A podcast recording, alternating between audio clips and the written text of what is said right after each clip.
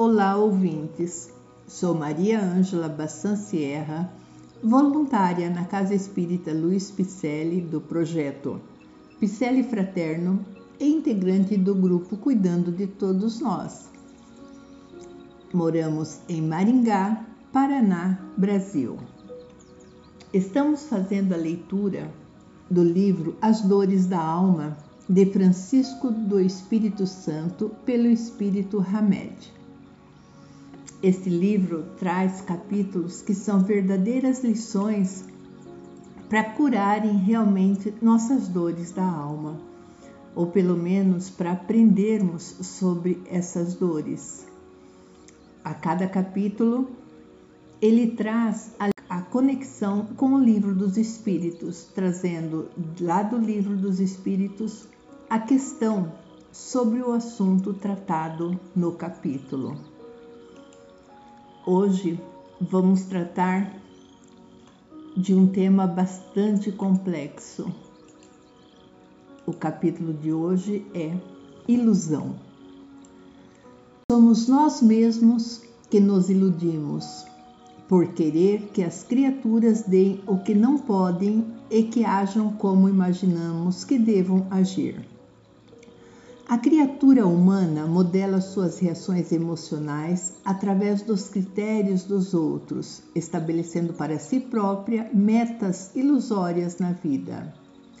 Esquece-se, entretanto, de que suas experiências são únicas, como também únicas são suas reações, e de que o constante estado de desencontro e aflição é subproduto das tentativas de concretizar essas suas irrealidades.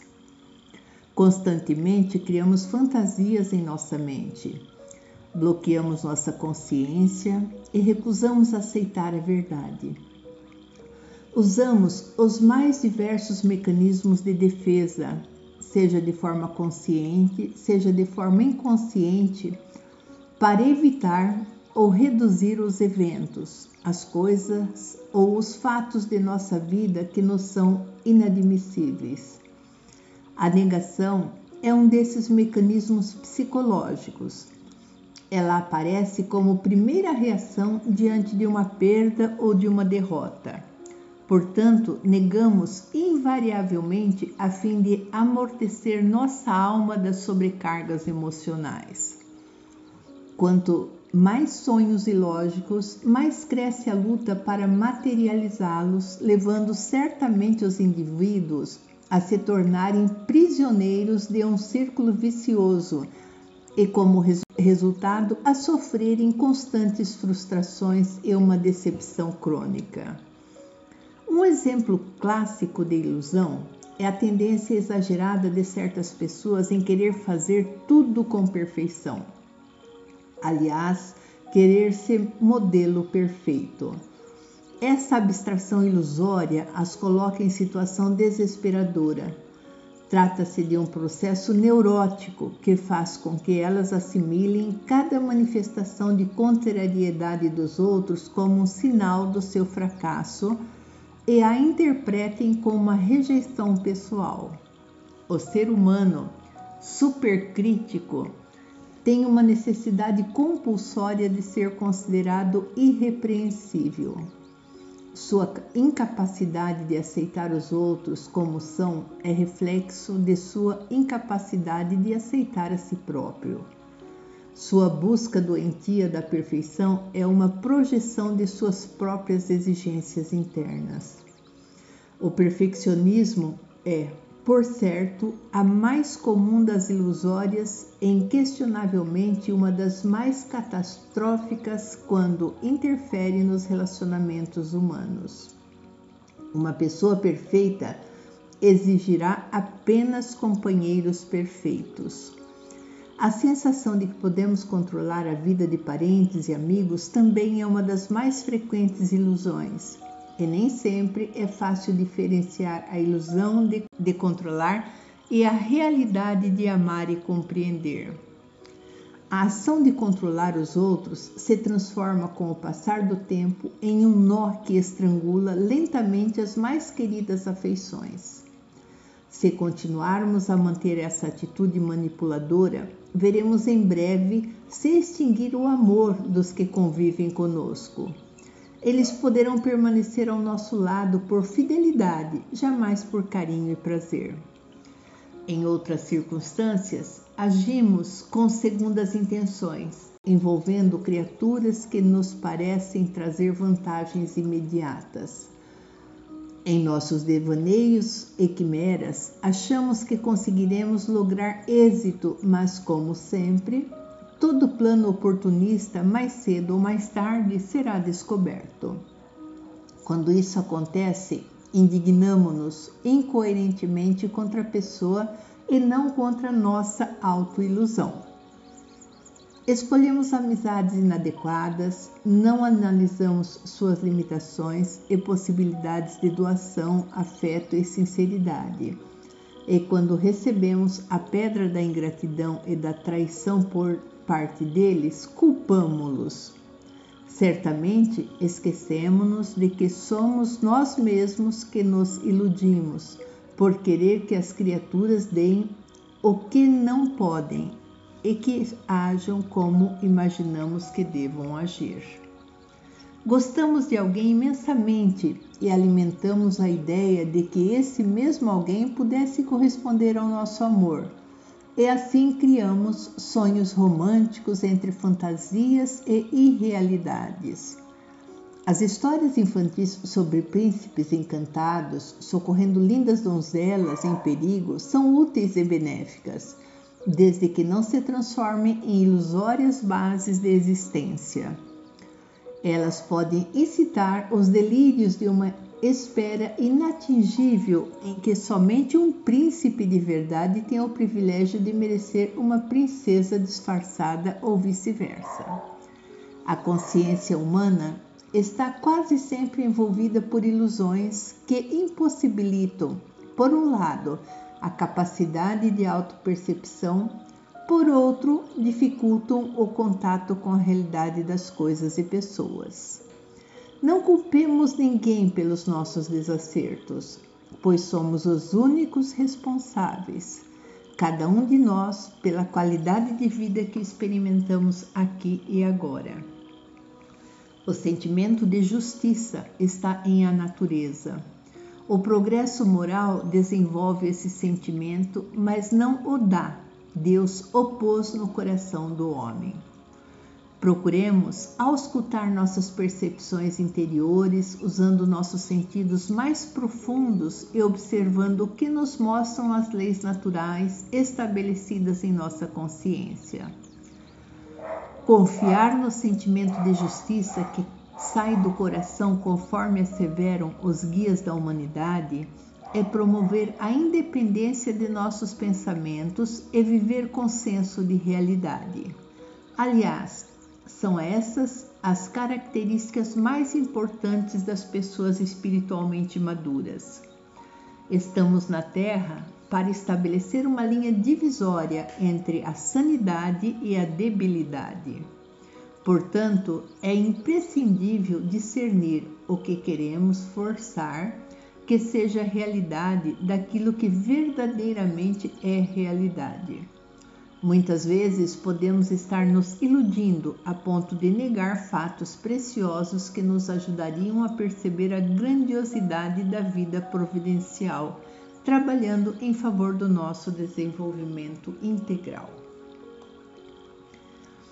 Este trecho que traz sobre a ilusão, que Hamed também nos apresenta, ele se baseia na questão 873 de O Livro dos Espíritos, quando se pergunta: o sentimento de justiça está em a natureza ou é resultado de ideias adquiridas?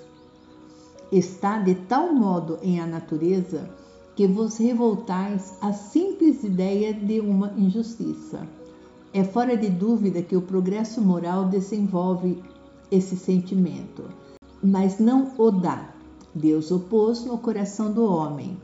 Daí vem que, frequentemente, em homens simples e incultos se vos deparam noções mais exatas de justiça do que nos que possuem grande cabedal de saber. Aí terminamos a primeira parte deste capítulo Ilusão. Vamos à segunda parte, que continua ainda tratando sobre a ilusão. É mais produtivo para a evolução das almas acreditar naquilo que se sente do que nas palavras que se ouvem. As ilusões que criamos servem-nos, de certa forma, de defesas contra nossas realidades amargas. Embora possam, por um lado, nos poupar das dores momentaneamente, por outro, nos tornam prisioneiros da irrealidade.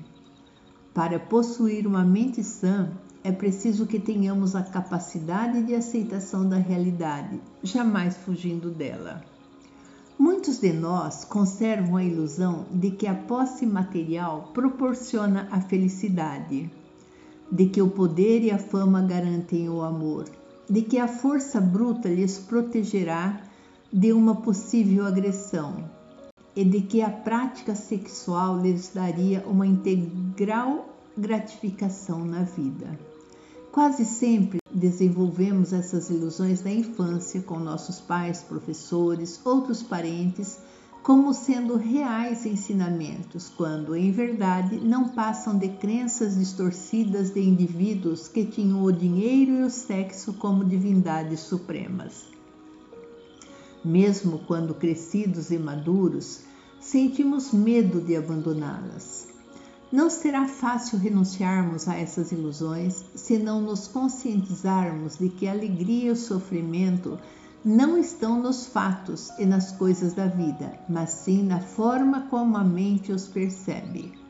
Enquanto usarmos nossa mente sem que ela esteja ligada a nossos sentidos mais profundos, ficaremos agarrados a esses valores ilusórios. Às vezes, na denominada educação ou norma social, assimilamos as ilusões dos outros como sendo realidades. Aprendemos desde a mais tenra infância que certas emoções são ruins, enquanto outras são boas. Importa considerar, no entanto, que as emoções são amorais e que senti-las é muito diferente de agir com base nelas. Eis quando passam a ser uma questão moral social. Os costumes sociais não obrigam muitas vezes o homem a enveredar por um caminho de preferência a outro. O que se chama respeito humano não constitui óbice ao exercício do livre arbítrio. São os homens e não Deus quem faz os costumes sociais. Se eles a estes se submetem é porque lhes convém. Tal submissão, portanto, representa um ato de livre arbítrio. Colocar restrições às emoções é como querer segurar as ondas do mar, enquanto colocar restrições ao comportamento humano é perfeitamente possível e válido. São os comportamentos adequados que promovem o bem-estar dos grupos sociais e, inquestionavelmente, são necessários à harmonia da comunidade. As emoções são simplesmente emoções.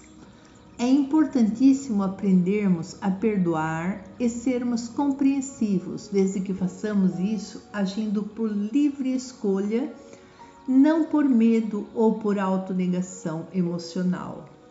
Na maioria dos casos, damos a outra face, não por uma capacidade de livre expressão e consciência, mas usando falsas atitudes de compreensão e espontaneidade.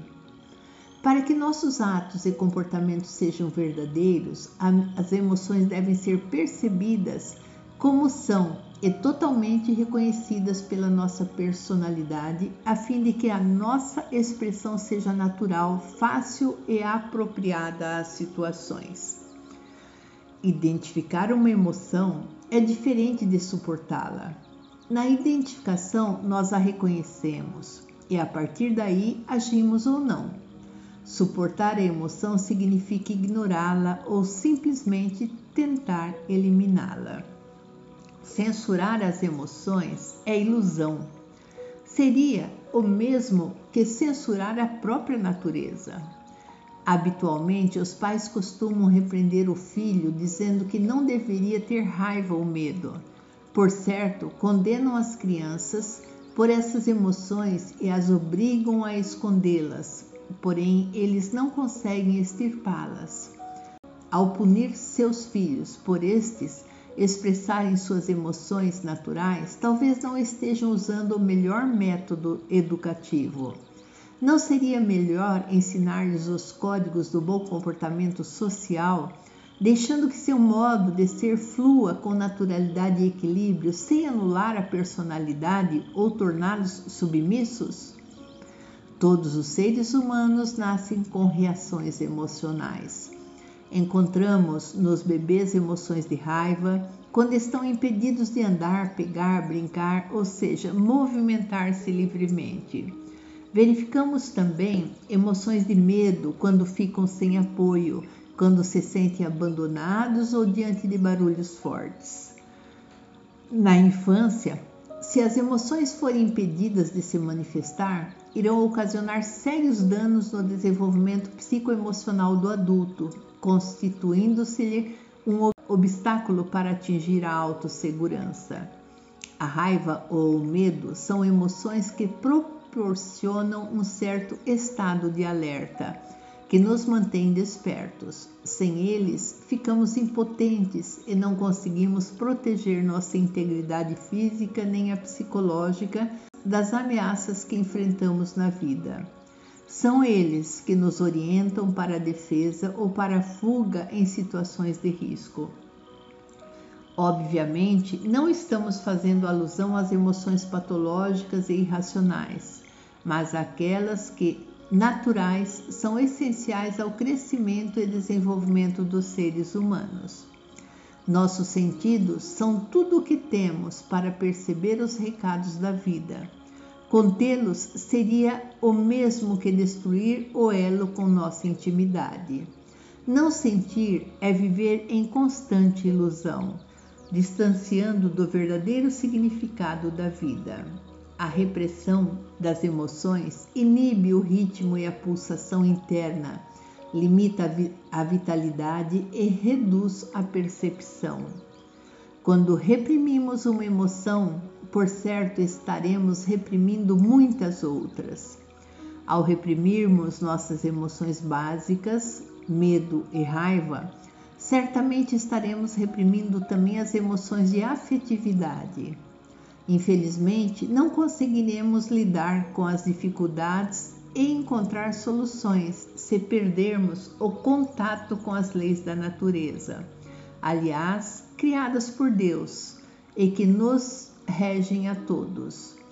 É mais produtivo para a evolução das almas acreditar naquilo que se sente do que nas palavras que se ouvem. Este texto sobre ilusão tem como base ou está também presente este tema na questão 863 de O Livro dos Espíritos. Os costumes sociais não obrigam muitas vezes o homem a enveredar por um caminho de preferência a outro e não se acha ele submetido à direção da opinião geral quanto à escolha de suas ocupações? O que se chama respeito humano não constitui óbice ao exercício do livre arbítrio? São os homens e não Deus quem faz os costumes sociais. Se a estes se submetem, é porque lhes convém. Tal submissão, portanto, representa um ato de livre arbítrio, pois que, se o quisessem, poderiam libertar-se de semelhante julgo. Por que então se queixam? Falece-lhes razão para acusarem os costumes sociais. A culpa de tudo devem lançá-la ao todo amor próprio de que vivem cheios e que os faz preferirem morrer de fome a infringi-los. Ninguém lhes leva em conta esse sacrifício feito à opinião pública, ao passo que Deus lhes levará em conta o sacrifício que fizerem de suas vaidades. Não quer isto dizer que o homem deva afrontar sem necessidade aquela opinião, como fazem alguns, em quem há mais originalidade do que verdadeira filosofia. Tanto desatino há em procurar alguém ser apontado a dedo ou considerado animal curioso, quanto acerto em descer voluntariamente e sem murmura, desde que não possa mantê-lo no alto da escala. Concluímos assim o capítulo sobre ilusão, que trouxe-nos conhecimento variado em relação às questões da ilusão, trazendo-nos o embasamento do próprio livro dos Espíritos.